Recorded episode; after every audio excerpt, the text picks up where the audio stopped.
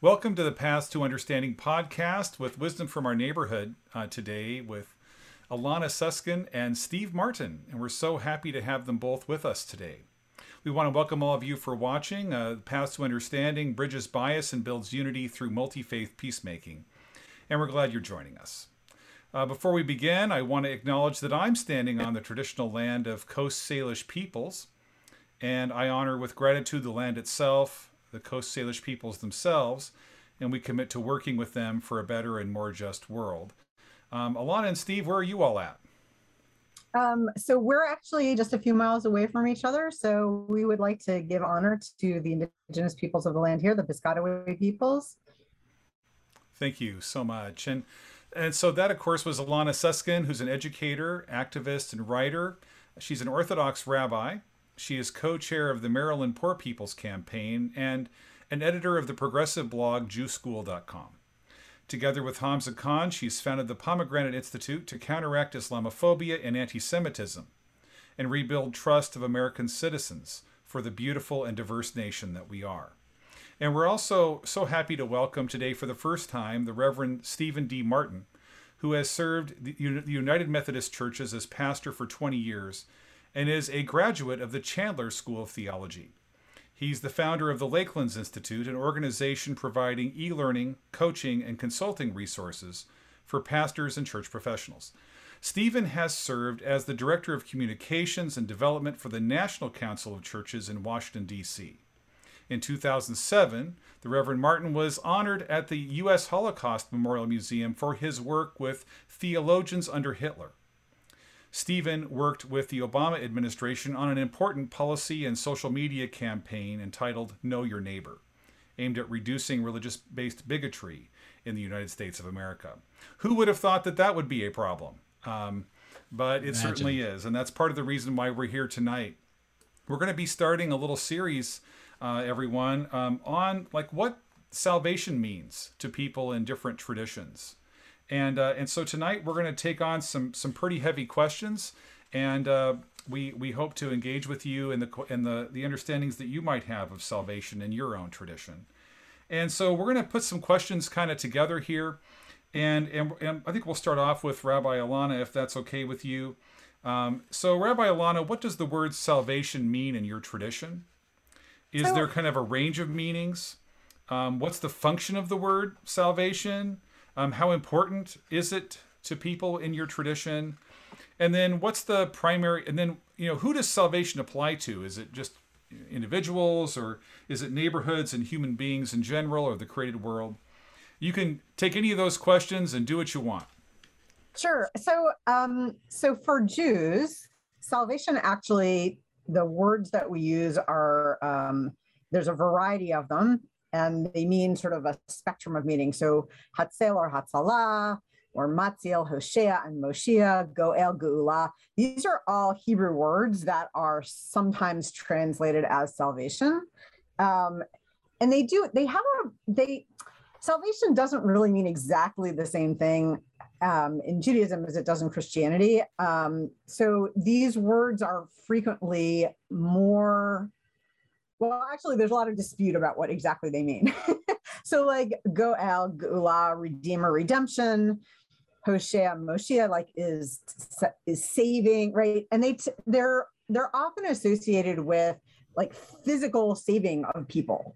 So, you know, like literal like saving of a person's life or physically saving people from en- from enemies, which you can see in like a lot of the Psalms and, and in our daily prayers there there is a sort of a more sort of um, spiritual sense to it but what where exactly that falls is a little bit more complicated when you're talking to jews. Um, so for example one of the things um, where salvation really is uh, plays a big role in in the sense um, of the hebrew words is the establishment of self-rule for jews under god's authority like in the body in a place, not in the afterworld life or up some other world, but actually in the land of Israel.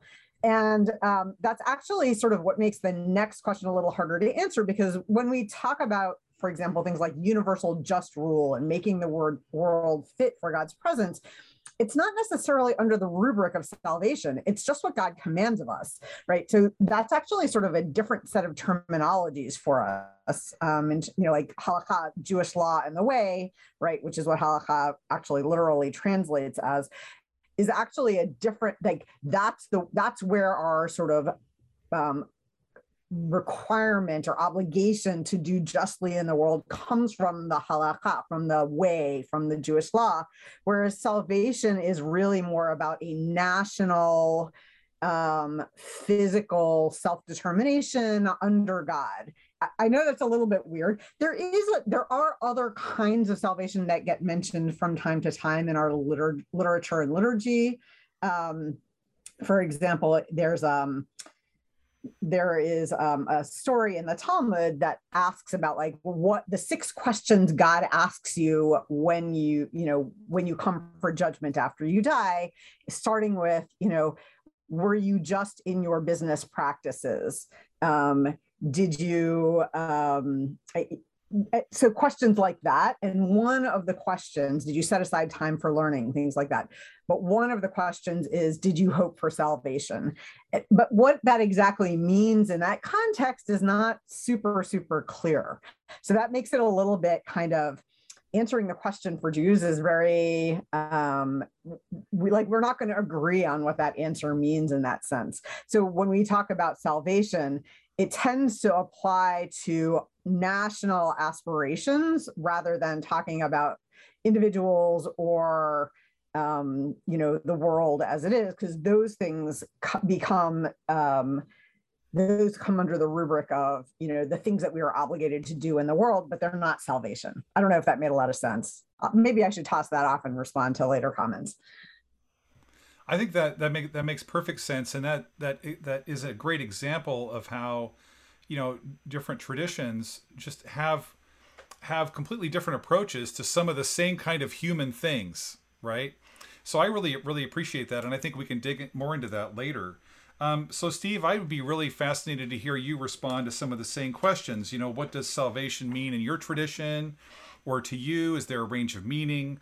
what is the function of the word salvation in that tradition? How how important is it to people? And who does salvation apply to? I'd, I'd love to hear your reflections on that. It's uh, it's a big question. It's complicated um, because uh, I cannot really adequately speak for any any part of the Christian community besides kind of where I stand. Um, I can describe to you various uh, ways that I think that other people and other you know parts of the Christian uh, tradition uh, believe. But you know, um, it's all it's all pretty complicated. I come from a uh, mainline Protestant background. Um, the United Methodist Church, which has a Wesleyan uh, heritage, we take our our heritage back to uh, to England in the 18th century um, and it was a revivalist movement that took place there. It was a, it was a, it's where a lot of the threads of American Christianity really got developed. And one of those threads, of course, is the, the understanding that you can be, you, you can know that you are saved in this, you know, in this time, in this lifetime. Um, and that, you know, that that's a, a, has become a kind of a buzzword in America, I think, in a lot of places. So um, in in a lot of people's uh, uh, understandings, it simply means that you know that uh, you've had an experience in your life where you know that God is uh, is kind and good to you and uh, will will let you, no matter what horrible things you've done in your life, you will still, when you die, you'll go to heaven. Um, and um, I think because of, and I'm my my heritage is, is I, I, come from East Tennessee. I don't know if you can tell right now, but uh, I can you know I can really go back into that uh, accent pretty well. But uh, in in in Appalachian culture, that's significant because life was very very hard in Appalachia. Lots of disease, of course, the coal mining culture that comes about, and a and a sense that you know that your life really doesn't matter it doesn't it can't be improved in this lifetime certain kind of calvinism um, and and that means that you just simply sing you go to church and you sing songs about the afterlife and and uh, once i die i will you know walk through the pearly gates and and so on. And these kinds of expressions come to best so because very very the, the concept of salvation becomes very very otherworldly. Um, and even in my tradition of the United Methodist Church, it's still, I think, for a lot of people, it is otherworldly, but there's a very, very strong social justice component to uh, Wesleyan theology, Methodist theology, where it's understood that really the emphasis must be on seeking the goodness of another person. And for me, it's almost entirely turned around to uh, just a very simple concept. Jesus is asked repeatedly in various situations, "What's the one thing I must do? You know, what's the what's the one thing I need to do in my life to inherit eternal life, whatever that means, um, whether that's the afterlife, whether that's in the present, you know." And he gives a very, very clear answer to it: love God with all your heart, soul, mind, and strength, and love your neighbor as yourself. And for me, salvation is the assurance that when I do those things, when I show love to another person, and again, following the example of Jesus, that love got him killed, that I can, um, I can suffer that ultimate, I can suffer all kinds of little defeats, and I can suffer the ultimate defeat, but it's all going to be okay because I have lived my life as an act of kindness. So that's kind of where it is for me. Thank you so much, both of you. And I, I, I know, you know, when I when I grew up a little kid in eastern Washington State, uh, I grew up in a town of 300 people, and uh, our church was out um, in in wheat fields, uh, amongst all the wheat fields out there. And uh, I remember sitting there and hearing a very similar story, Steve, to what you talked about. You know that uh, that uh, it was a blessing to recognize that God loves us, um, and that uh, you know if and that uh, part of that means knowing that we're loved through the midst of life, and part of that means that that we we trust that when we die, you know, God God's going to accept us. You know, um, I think. Um, um, the, the, the part of the challenge, of course, is that the word the word salvation um, means in the new Christian scriptures something a lot bigger than that. And uh, and so I know uh, one of our theologians in the Lutheran Church, uh, Barbara Rossing, talks about salvation, and she says that you know the the most simple way to to talk about it is that salvation is healing, um, and that uh, and that that healing, if we think about the world you know, through the lens of, of, of how we respond, like, for instance, to racism. Well, that love applies to me intrapersonally, it applies to my life interpersonally, it applies to how change is brought to institutions, and that, that salvation applies, that healing applies to how we engage with um, larger systems like the government or the common sense of a country or the national narratives that we tell. And, and so throughout my life, I've begun to see that, that this word salvation just doesn't apply to me. Um, and and, and it, it really is about God's way to bring healing to the whole earth and uh, until the day when uh, when all when all is healed and that part of my salvation is is being invited uh, to participate in that in some small way.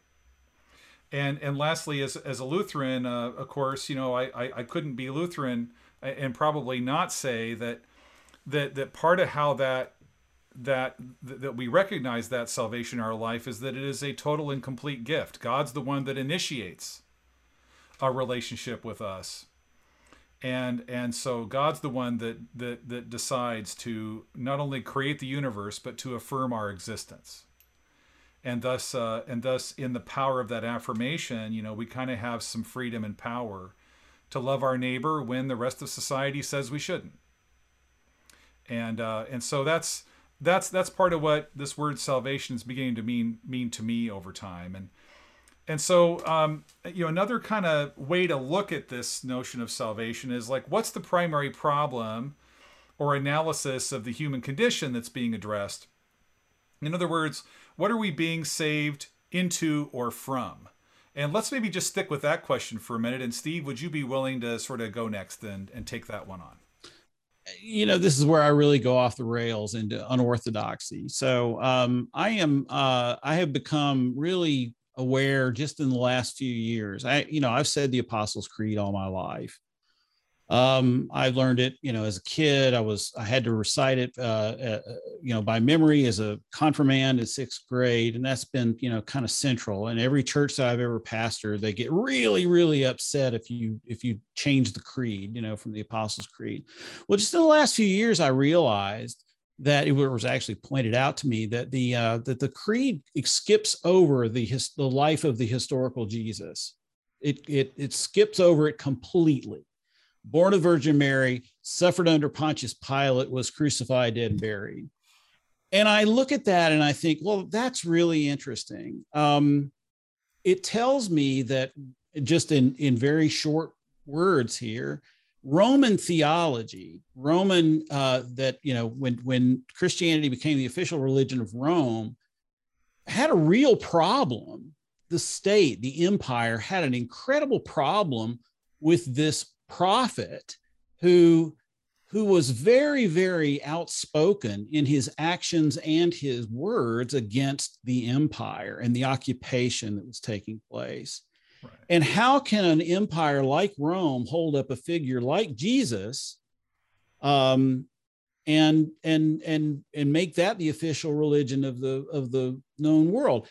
You can't. So how do you deal with that and still kind of you know give Christianity its its uh, its its place. Uh, it's you skip over the historical Jesus and you turn him into this this um, uh, this sacrificial lamb, this this savior figure uh, who saves us from our sins. Well, what are our sins? I think you know, in in the worst case, they turn into uh, playing cards and and drinking and gambling. You know, it's it's it's the little petty things, and and the sins don't address. Uh, there are concept of sins often don't um, address the huge problems of racism and oppression and and uh, all of the phobias and yet it is precisely jesus the historical jesus the way he lived his life was to was to show a different way uh, that did engage with the other uh, and the the the downtrodden and the outcast and so on.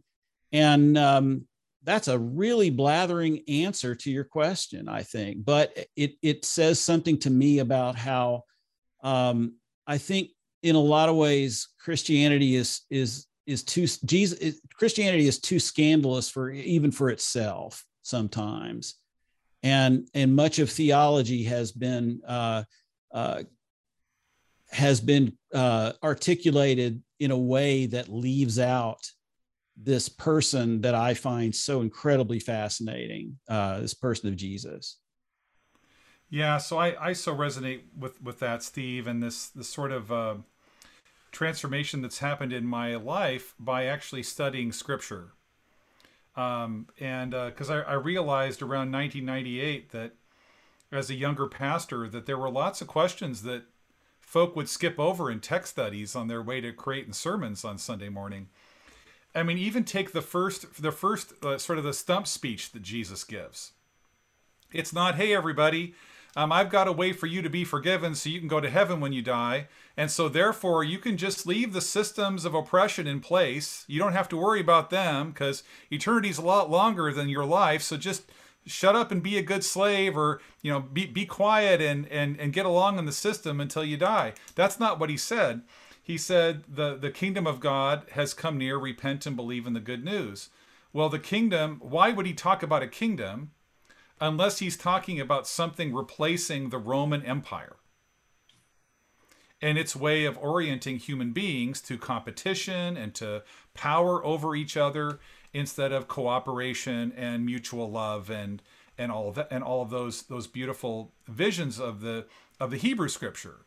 Um, why would he talk about that unless he wanted to bring the core value of the of, of, of the Abrahamic tradition into play which is to re- to want to be a blessing to all the nations, tribes, and families of the world. Like, and so and so, you know, Jesus is um, the, the the primary problem is that you know it's kind of the problem of culture that we human beings can get along inside of a system of oppression and and and bless it and and call it good when it does nothing but harm everyone and the and the whole creation.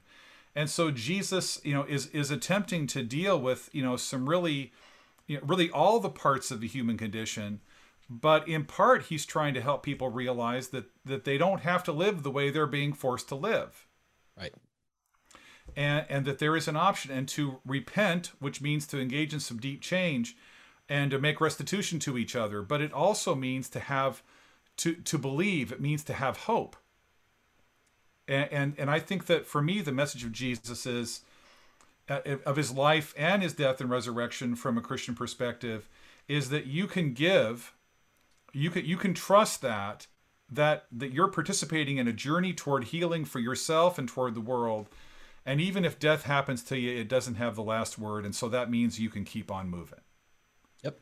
And, and to me that it's that it's that, that that that's that that sense of dealing with with the fear of death instead of, of, of us getting focused on life after death is what I think Jesus was trying to do with that. So that was also rambling. Alana, how about you? What what is the primary problem or the analysis of the human condition that's being addressed? So it's so interesting that um, actually both of your comments, which I did not find rambling at all, um, really kind of echoes the um, the uh, sort of um, basic idea of salvation or redemption that we actually have in Judaism, which is right. So the sort of the the um, paradigmatic example is, of course, the redemption from Egypt, right? Which is a very it's the this world redemption. It is the first redemption, which our tradition actually says will be echoed by the final redemption, right? When we have the world to come and God's just rule on in this world. Um, but it's it's so interesting the way the two of you actually, you know, the a lot of what you were saying sort of echoed that piece, which is, you know, Egypt is that example of God saying, you reach out to me and then I will reach out to you, right? What happens there is the people cry out under oppression, under slavery, and you know under however you want to call it you know er, the earliest you know racism um, where you know a people has been made a slave and they cry out because they can't take it anymore and then god reaches out to them and redeems the nation right? So that's sort of our you know view of it which is you know you have this we reach out and then god reaches back.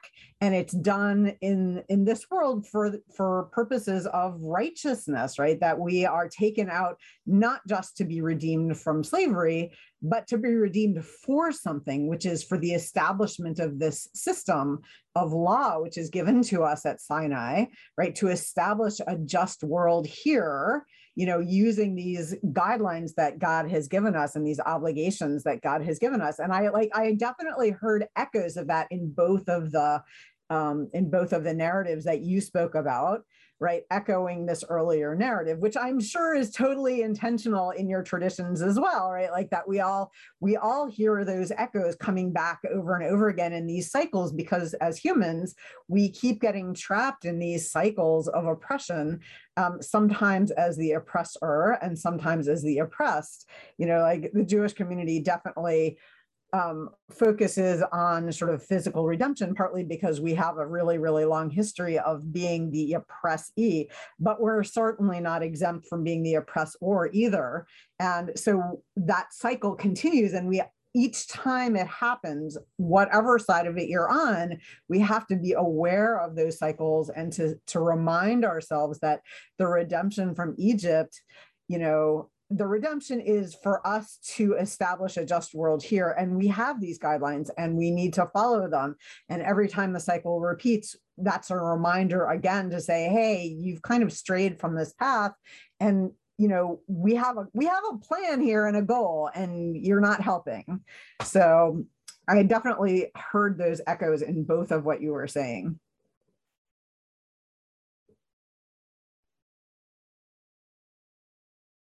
You're muted. So Alana, so what's the what is the vision of the world if if salvation or if if wholeness you know were to be fully realized like what what can you can you help us have a, a window into a, a, a jewish vision of that so i mean we're not you know Judaism is very this worldly focused, which is not to say that we don't have, you know, ideas about, you know, we have judgment and, you know, that's actually a very basic principle that, you know, when you you have to you can't deny that there is a judge and there's judgment. That's a major thing. But we are we are very much focused on like this world is the place where it's established, and we do have, um, you know, a lot of these principles in terms of sort of the vision is national because we're a particularistic religion, but that just what that means ultimately is that it's our responsibility to do certain kinds of things right so like we we don't say you know, we have to go out and make everybody do things our way. It's just that we have an obligation to do it.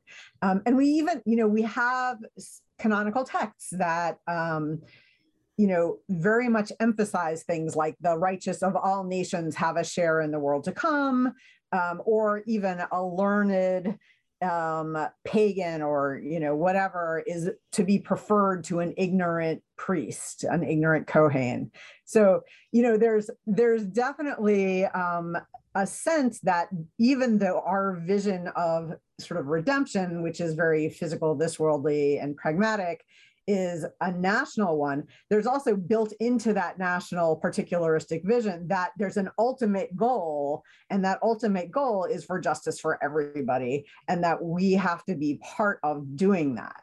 So I think that if I were if I were to say, you know, what is what is the ultimate goal for this um, salvation, salvatory, is that a word? Did I just make that up? Vision is to ultimately have a world which is a fit place for God to dwell with us, right? So that we we go from having sort of a, a transcendental God to a um, to a God that with the Shekhinah, the one who dwells with us. Mm-hmm. Thank you, Alana, and and Steve. I'd be interested in your response to that. You know, what's uh, what's the vision of how the world would be if salvation or were to be fully realized? Well, again, you know, it's it's uh, in the roots of American Christianity. It's pretty much well, to hell with the world. It's not important. It's disposable, and uh, let's just burn it down. Let it burn down, and the quicker the better, because that'll hasten. You know, this this idea that Jesus will return somehow if we screw it all up, and uh, uh, it's an absolutely reprehensible idea, and and it is harmful in every every way. I think a more creative uh, idea is uh, is in the Lord's Prayer. Um, thy will be done on earth as it is in heaven. Thy kingdom come, thy will be done on earth as, as, as it is in heaven. That the redemption, the final, the, the final vision of, of life is where God's will is done, God's desire uh, takes place in this world as it does in God's realm already. And and again, you know, I, I wrestle with these things constantly. What does it all mean? What does it mean to my life? What is this, you know, what is this, how does this imply? What, what are the implications? And, and I think really what it, what it means is I can't really figure this all out. This is all mysterious stuff. This is all bigger than, you know, than, than my brain. So what can I do? What, what's, what's simple enough for this little feeble brain to handle? Just do good do good do not try do not harm people love people and grow in love grow grow grow in love so that i am a more loving person and i show love to the people around me and and to me that love means uh, it ultimately means sacrifice if if if I am uh, called to to to do that. And and again, I'm talking. I can hear myself talking in very very individualistic terms again, it's part of my heritage. I don't know if I'll ever be able to get away from that. But I do think that um, when we when we do our acts of love, when we are loving and we participate in taking down um, uh, broken institutions that are doing harm to people, when we do these loving things that are that are difficult and sacrificial, then we are we are living into that dream that into that prayer that God's will will be done on earth as it is done in God's realm. Thank you, Steve. And I, I, I again, I share so much with you uh, here, and I think, and I'm hearing a lot of the same sort of journey that you're taking. You know, that I'm, I'm also taking as well. I, I think about Bishop N.T. Wright, um, uh, Anglican. You know, who uh, I've learned a lot from. Um, and and you know his sort of vision is is that you know yeah yeah there is a heaven, but it's gonna it's it's here. He's trying to trying to bridge us from sort of this individual you know salvation is you going to heaven when you die to recognizing that that that that I think a more authentic first century vision um, you know what would have been that God is intent on bringing healing and new creation to the entire creation to all the families and nations and tribes of the world it's a very again sort of abrahamic notion that that God wishes to be a blessing not only to speak well of people but also to kind of create uh, a womb like thriving place for all the nations and tribes of the world. And the and in the book of Revelation, which is really misunderstood, there is a beautiful vision of all the nations coming together and they're on they're on two sides of a stream and there's a, a tree there that's on both sides of the river for the healing of the nations. And and so I think that's the you know to me that's the that's the vision. And that part of the meaning of my life as I said earlier is just kind of doing the small part that I can do including recognizing that that healing is gonna is is for me. That healing is for me and my relationships. That healing is for the institutions that i'm part of. That healing is also for the created world um, which right now is under such under such threat and and that that to me is is this uh, you know this notion of a great banquet is another beautiful image. Um, and that that even on sunday mornings or whatever day people worship and the Lord's Supper happens, well, that's a foretaste of a feast to come with everybody around that around that big table, and uh, and and and not just you know the food I I ate as a kid, but food from all over the world is going to be there, and and and and the best kind. Um, so I think there is a uh, Alana. I think there is in Christianity right now a desire to sort of recapture the the breadth and the depth of of what salvation might have meant in in in Jesus Jewish uh, first century context under Roman occupation. And, and, and there's a lot of, of work, you know, a lot of people trying to do that without hope, hopefully appropriating uh, uh, Jewish Jewish thought in a way that's disrespectful, but trying to be more faithful to the Jewish Jesus that we that we that we care so much about. Yeah, I, I think it's, you know, it's we talk about these traditions as if they're like completely separate in some ways. And, you know, appropriation, obviously appropriation can be really bad, but there's a certain sense in which like it's also a shared heritage, right? That the things that are in our tradition are in your tradition and vice versa because you know we're all branches off the same tree.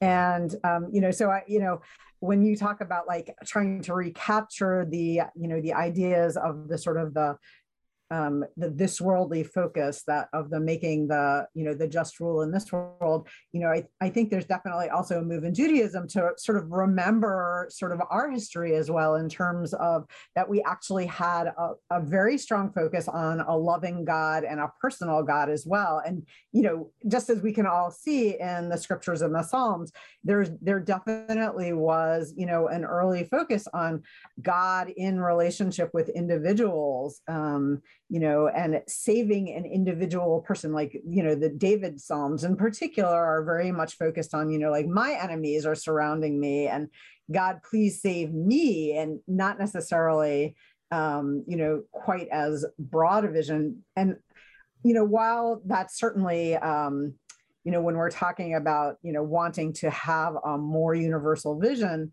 there's also a piece of that in which that sort of um, what we call chesed which is sort of like loving kindness um, is also a really beautiful concept. And having god who is a, a god of loving kindness towards individuals and not simply towards sort of general groups of people also is really really beautiful. And i i you know um, rabbi shai held is is a person who um, is really doing a lot of work around around recovering those ideas, and I think that that's really beautiful. And I do think that there is there is a lot for us to learn from each other in uncovering our own joined roots. And I would say that I think that salvation in both sets of terms is one of those places. Yeah, Look, can I tell so a story? Um, Please, yeah. I, let me. I, I I I've had I've had all of the kind of you know traditional Protestant uh, Bible Belt experiences of being you know being saved and and having a you know a, a time and a place where I can uh, describe my conversion experience, but I I want to describe one that I think is more significant, um, if if one can be, uh, and lives and full, lives into this vision that we're talking about. 1995, my phone rang. I was a pastor in a small church in in uh, in East Tennessee. It was a um, uh, a service that uh, I got a phone call from this agency that uh, that helps resettle refugees, um, and they said, "Can can we send a brochure to your church to you. And i was in a good mood that day. It was like a telemarketing call basically. I was in a good mood and i said sure send it. And i got a packet of stuff uh, about a week you know or a few days later. And um, uh, and then i got a, a, call a week later from the same people that said we've got a family of bosnians that need a, a, a, a, a new home and they're coming in on the plane in about a week. Will you take them and I said, let me see what I can do. And I put together a team and uh, of some really gracious people, one of the most savvy political alignments that I've ever uh, put together. Um, but um, the long and short of it is, is that family uh, is doing very well. They are just absolutely lovely people. And I got a call about two months ago, two months ago uh, asking from from this child who was just a, a, an infant when he came to this country and he asked me if i would perform his wedding. Now that to me is that sums it all up for me. That I, I don't know how to describe it. I don't know how to quantify it. But to me that is that is what it is all about. Right. And to be able to come back i mean you know metaphorical feast actual feast of a wedding.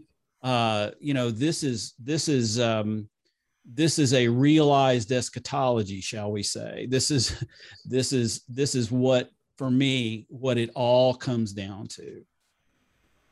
Well you know there you know i think you both have have spoken of it in a way in which there is there is something realized and there is something not yet about about about whatever it is we think healing and wholeness is, whatever we think, you know, however people might be envisioning salvation. Um, I, I really appreciate that story, Steve. That is that is. Um, i will be thinking about that for a while. That's beautiful. Um, I think sometimes that's all we get. You know, yeah. I, I think I and I've I've marched in marches uh, in yeah. in uh, in DC. I've I've uh, I was I was in Charlottesville when everything bad went down and and stood face to face with the Nazis, and I, you know I've gotten to do some amazing things, but really for me it was somehow it was that phone call uh, and and request to do that wedding that just just put it all together for me in so many ways. Yeah, because that family, you know, they they not only needed you all, they not not needed to know you all, but you know they needed some some bathroom towels. Right. You know they they needed some plates and a table to sit at and that's very embodied. Yeah. Right? Yeah. Yeah.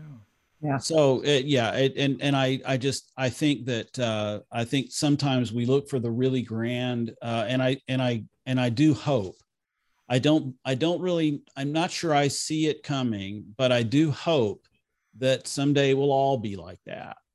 Um, but I got a glimpse of it. I have received a a, a, a vision into it, and um, and I, that may be the best I ever get. Um, but that really, in, in so many ways, will be enough. Yeah. So th- this this notion of salvation or healing or wholeness or this vision is really powerful what are some ways, and I think we've touched on some of this, but what are some ways that the understanding of salvation in your tradition becomes problematic, and how do people in that tradition attempt to deal with that? And let, let, let me start first on this one. Like, you know, I think uh, I, I think a lot of times this notion of salvation is is is again problematic in terms of it being only about individuals and primarily about life after death. But I think it's problematic in another way in that it really becomes part of an exclusive in group. You know? To be saved, to have some sort of identity, is to be part of an exclusive in group that that that then has a sense of of higher status than than other groups in the world. And I think that when I hear a lot of people talk about being saved, I, am really talking about I, I'm really hearing them talking about that that membership, a recognized membership in an exclusive in group. And then and then what what that does to the rest of the narrative of Jesus is is also really highly problematic. And and uh, and uh, and I, I really it wounds me it pains me to see that uh, that taking place. Because then if it's all about me then it doesn't my neighbor doesn't really matter that much. If i'm part of an exclusive in group and they're not like i either need to like, get them to be like me um, or i can discount them because they they really have made as i've heard people say before well they've made their eternal decisions so it doesn't matter what happens to them. I mean that's how brutal it can be sometimes. And I think in a, in a in a tradition like the Abrahamic tradition, which is trying to help us recognize the humanity of, of, of all of all human beings and our unity, it just it's so disappointing when I hear people still talking that way, um, and that's that's that's a lot of my grief when it comes to uh, the the common understanding of Christian tradition right there. Alana, uh, how about you? So, I mean, because we're sort of a particularistic faith and some of the other things that I've talked about earlier, frequently, you know, and we're not focused on salvation in the same sense. That's usually it's other people's ideas of salvation that are problematic for Jews. Um, but I, I will say, and you'll forgive me for like dragging a brand new elephant into the room. Um, that um, in terms of salvation, because we are, so it, the idea about redemption and that it's a pragmatic redemption and it's a national redemption and that it takes place in Israel, right, in a real place, in a real land with real people. Um, you know, national, it's a national liberation struggle in that sense. And it gets pretty weird in this post colonial era, right? You know, how do we have a land where there's secular self rule for everyone, where there's more than one indigenous people living in that place, right? And, and note that it's not exactly a religious problem. Um, you know, our religion already states, you know, as I said before, there will be one set of just laws for everyone, Jew and non Jew. You know, it's not precisely a problem of salvation, um, you know, we're supposed to have just laws for everyone. We're supposed to treat everyone equally. We don't have a requirement for anybody to be Jewish who isn't Jewish. Like that's not our issue. But at the other, at the same time, right, we have this very like um, clearly stated obligation to live in a certain place and you know and be and that we're indigenous to that place and there's other people there. And that has as everybody in the world pretty much knows that right now is a huge problem that um, that we need to solve. And you know i think that it's going to be have to it's going to be solved politically not religiously. This is not essentially a religious problem except insofar as it does mean that we have to recognize that um, our religious obligations also have to come to include other people who are living in that place. And, you know, it may be that in a certain sense that our um, you know, this history where we had no self rule and we were oppressed for so long has, you know, sort of, we have this sort of post traumatic stress in a certain sense that has you know, rendered us um, fearful of doing that, even though it it it is a, it's a necessary thing, and you know, it may that may be God's test for us that you know we have to figure out how to solve that problem, and we're going to have to do it pretty fast because there are real people who are really suffering, you know, uh, both who are Jewish and who are Christian and who are Muslim. And all of these people are suffering because we have this problem we have to solve. Um, and again, it's not precisely a religious problem, except in so far as you know we be, we have taken this very literal idea and we've actually realized it, um, and now we have to figure out how to realize it in a way that allows God into it as well. If that wasn't too gigantic an elephant for everybody, I apologize. well, I, I, I just want to respond just just quickly by saying like a lot of the the the conversation about salvation from Christians about like getting forgiveness for our sins. Well, I mean, isn't a lot of that about us wanting to manage our own guilt at at what happened to indigenous people in this country, like what what white white people, white colonizers did to to to, to indigenous people and to um, to uh, people enslaved uh, from Africa and their offspring. I mean, there, there's a lot of ways in which that our whole notion of salvation and forgiveness is wrapped around uh, some feelings about that, but not really wanting to change it very much, you know. So, uh, with, with with that, with those two hot potatoes on the table, uh, Steve, I'll turn it over to you. I forgot what I was going to say because I'm so caught up in this conversation. That's so great. Um, I I really think, for me, I I, I religion seems to have had the the benefit of breaking down tribal barriers. So where there was uh, the I think the vision of, of of all of the world's religions, as much as I know about all of the world's religions, I think the vision has been to to deal with this problem of intertribal violence, us against them, and and to break that down so that we could see each other as as human beings and build a larger community. But it has ultimately failed or stopped at the point where our creeds, our beliefs, uh, and and and and how those play into ethnicities and language and so on have have just built bigger tribes and bigger bigger uh, boundaries. And I think that's a that's ultimately uh, a, a, shortcoming. Um, and and and it gets kind of uh, it it gets really problematic when um, I mean, again, the caricature is the church in, in the hills that uh, that that believes they're the only people that are going to heaven. It's not just their denomination; it's that church. That hmm. one little church yeah. is the only people in the world that are saved. I I I, I, I do a podcast as well, and I and I've recently connected with uh, with another guy named Stephen D. Martin, um, and and uh, and I recorded a. We've both been on each other's podcast, but he's a he's an interesting guy because he's he's young, but he's he grew up in the Church of Christ, and he grew up believing that it was only his people that would be, you know, the final, you know, the people who were who who were saved at the end of of days, and uh, and he's really come to question that, and um, uh, and I think that's really the the place where it bothers me and I and I and I do grieve a lot in uh, in the way that religious faith can turn into self-righteousness and into you know just the the, the simple notion that it that I'm I'm I'm loved by God uh, because I carry the card of being a member of First such and such church. You know, it's it's it's it's that kind of small mindedness that i think is really a danger in in religion. Can i just jump in really quick? So i um two things just really quickly is um i just that feels like such an impoverished vision in some ways. Like let's say mm. that was even true like only my people go on to the world to come or whatever. That sounds boring as heck. Like what would i have to talk about?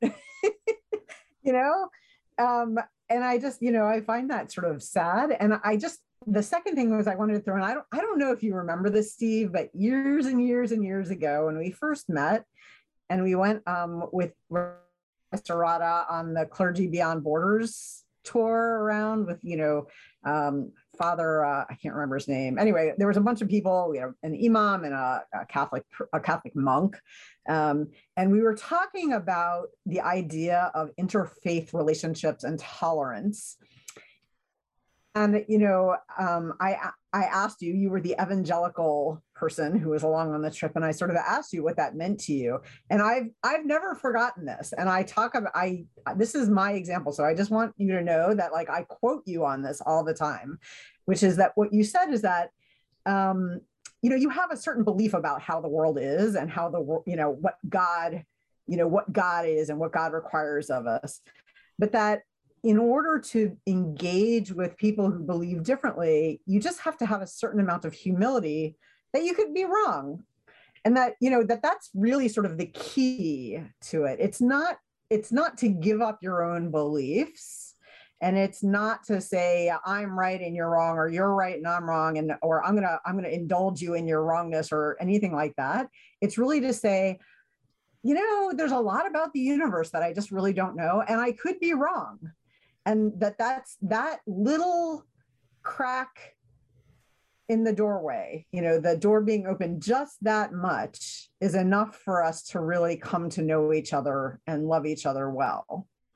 So I, Yeah, I I just want think you I- to know that I still quote you on that. I'm not. It's good to know. It's like I've gotten, I've, I've, uh, I've heard of, heard of, and spoken of two wins tonight. So, um, but I no, I, I remember that, and I remember uh, at the time, I, I, I kind of framed it in saying that I'm, you know, I, uh, in this, in this festival of, of plurality here and and conversation, and uh, I'm the I'm the one who holds on to a, an ex- exclusivist belief. I really do believe that Jesus is the way, truth, and the life. Yada yada yada.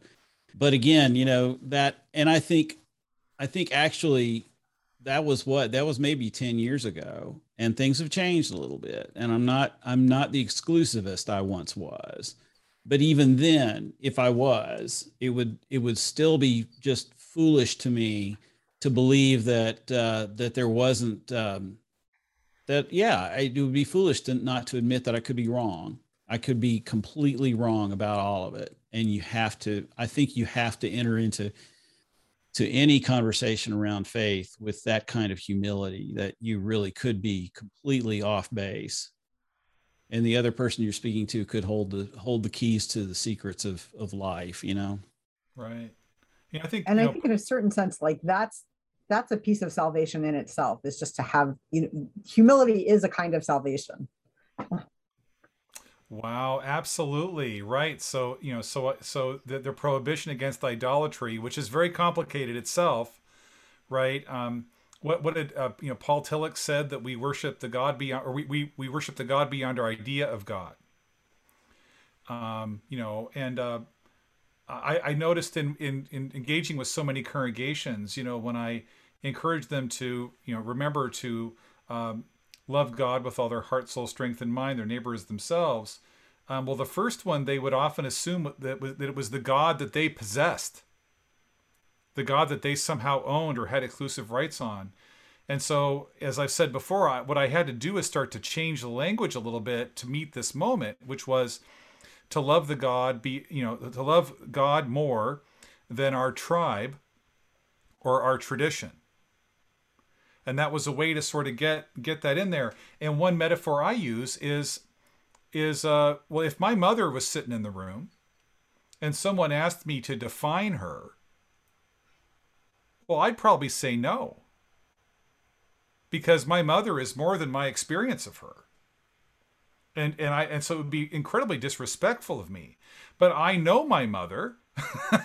She raised me and and so can't we have that same sense of humility and and this this notion that like one of my favorite theologians says douglas john hall he says god may permit theology. And that's kind of where he stops. God may permit theology. Mm. That that doesn't mean that god agrees with it and there's that uh, the the the vision that Karl Barth had at the end of his life, where he's uh, got all of his books and his thousands and thousands of pages, and he's pulling them behind him in a in a with a, a cart, and uh, the angels are all uh, circling him and, and pointing and laughing at the absurdity of it. it's, I think that's that's that's a real thing. or or thomas aquinas uh, at the at the very end well this is all straw right Yeah. Or Luther with, uh, you know, I'm just a big bag of worm meat. You know, don't don't be looking at me. Don't be looking at my words. Right. Look at the divine. You know. Yeah.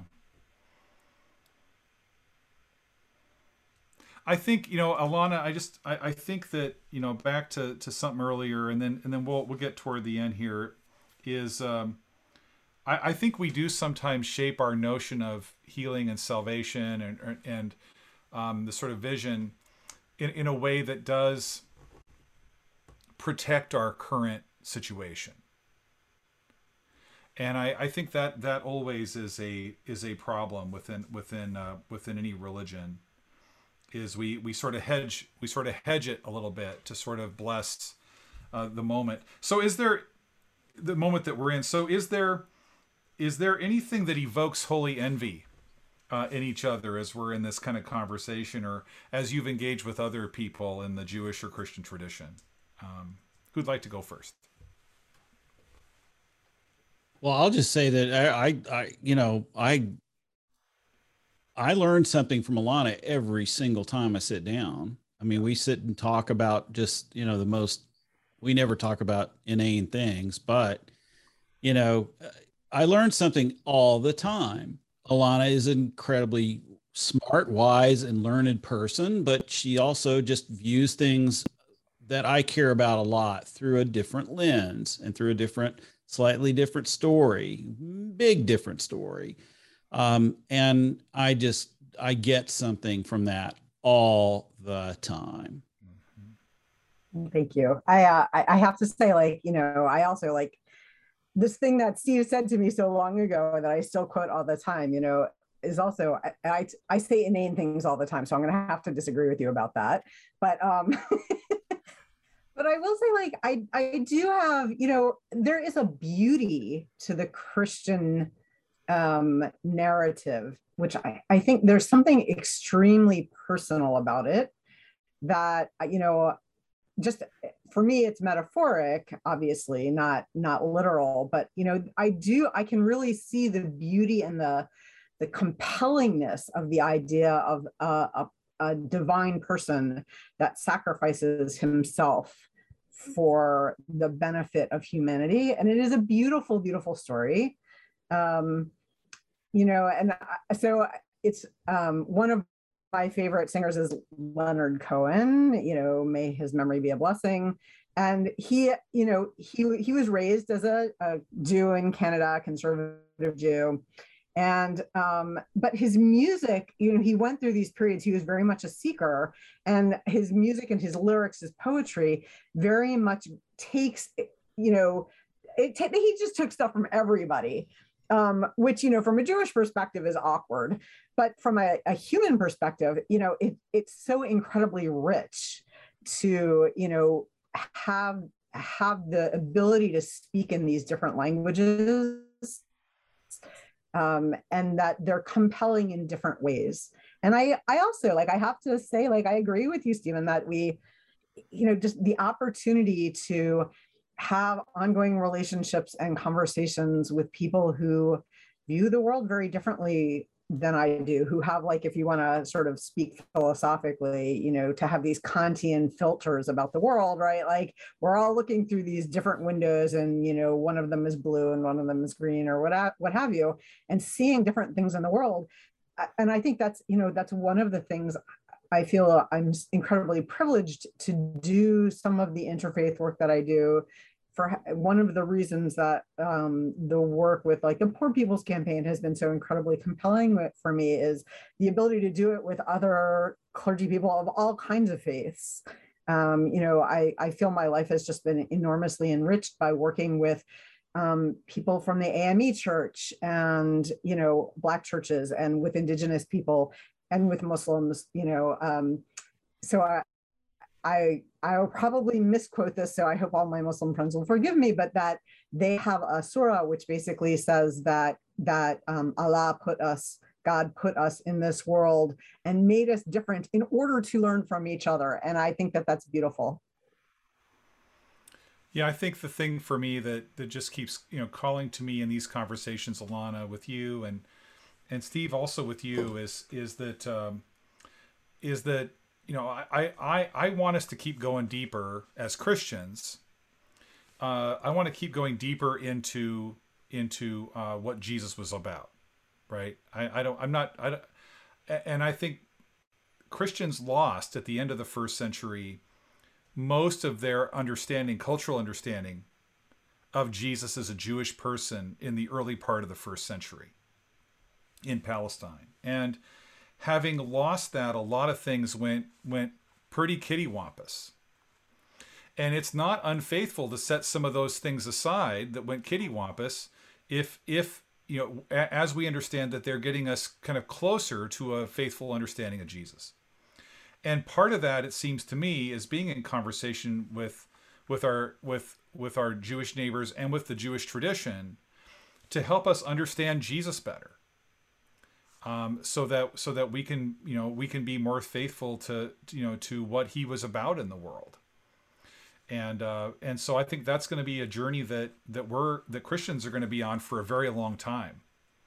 Uh, well, I, I, if I could if I could modify that just a little yeah, bit, please. I I I feel like um, I feel like there's a lot of Christian sentimentality toward Jews. Um, and um, and Judaism, and and that we uh, we we sometimes claim that oh well you know it's the we're, our roots are the same. We just went in different directions et cetera. Well we did go in different directions. Yeah.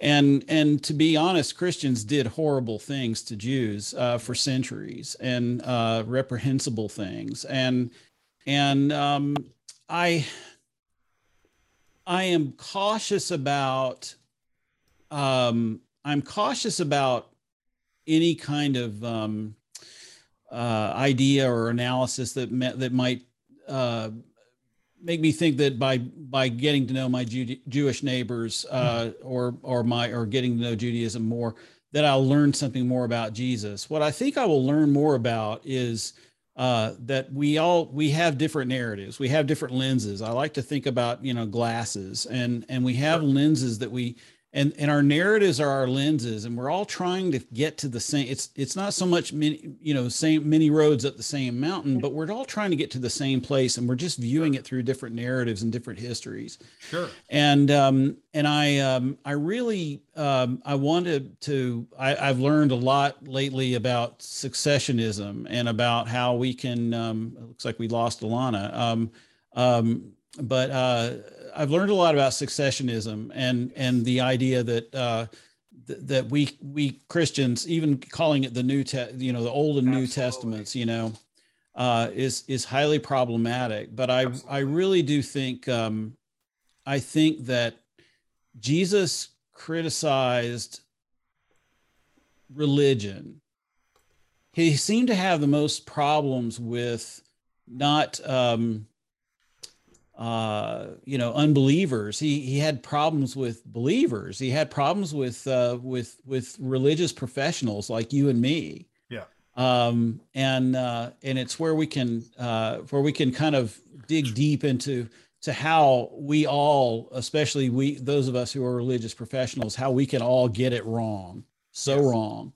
Um, that we have to that that's where we can i don't know. That's again i i, I don't think that was terribly articulate but uh but i uh i i do i value judaism and and islam not because uh what i can learn about jesus but because of what i can uh what i can learn from them directly if that makes sense yeah, it absolutely does. And if if I and what I what I was kind of trying to refer to, I think is, I think that there's been some good social science work, uh, and and and bi- biblical work to help us understand first century culture better.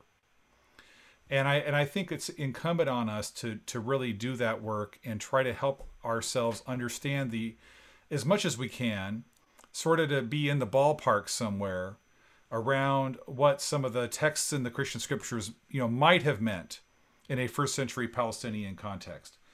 And um, and I, I, think I overstated it just a bit uh, when I was trying to trying to make that statement, um, because even within Christianity, there's like what forty thousand denominations right now in the United States.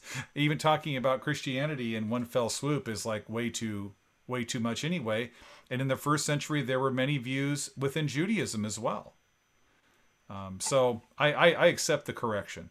Yeah, I, it, and, and there's no no harm, no foul. I just think that uh, I think that the true gift is being able to really just listen to each other and and uh, and and and and hear what the other has to say about the journey that we are also on. If Indeed. I may be so eloquent, eloquent. Alana, anything else you want to say? I know you popped off there for a minute, thanks to Zoom, but anything else you want to say to kind of close this up?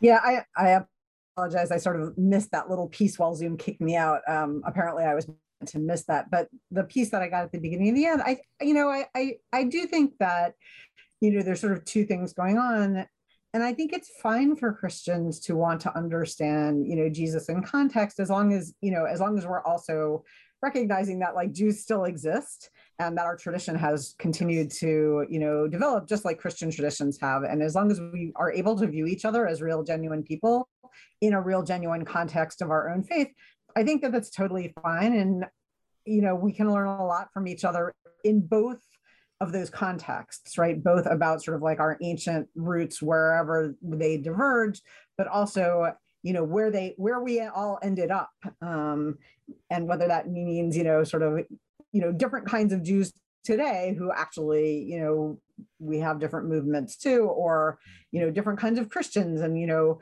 the difference between like um, theology in a catholic context or theology in a protestant context or you know um, that kind of thing that we all did end up taking these in different directions. And hopefully we can all learn from all of those things. You know i i do think that you know there's a, a certain richness that we can get from that.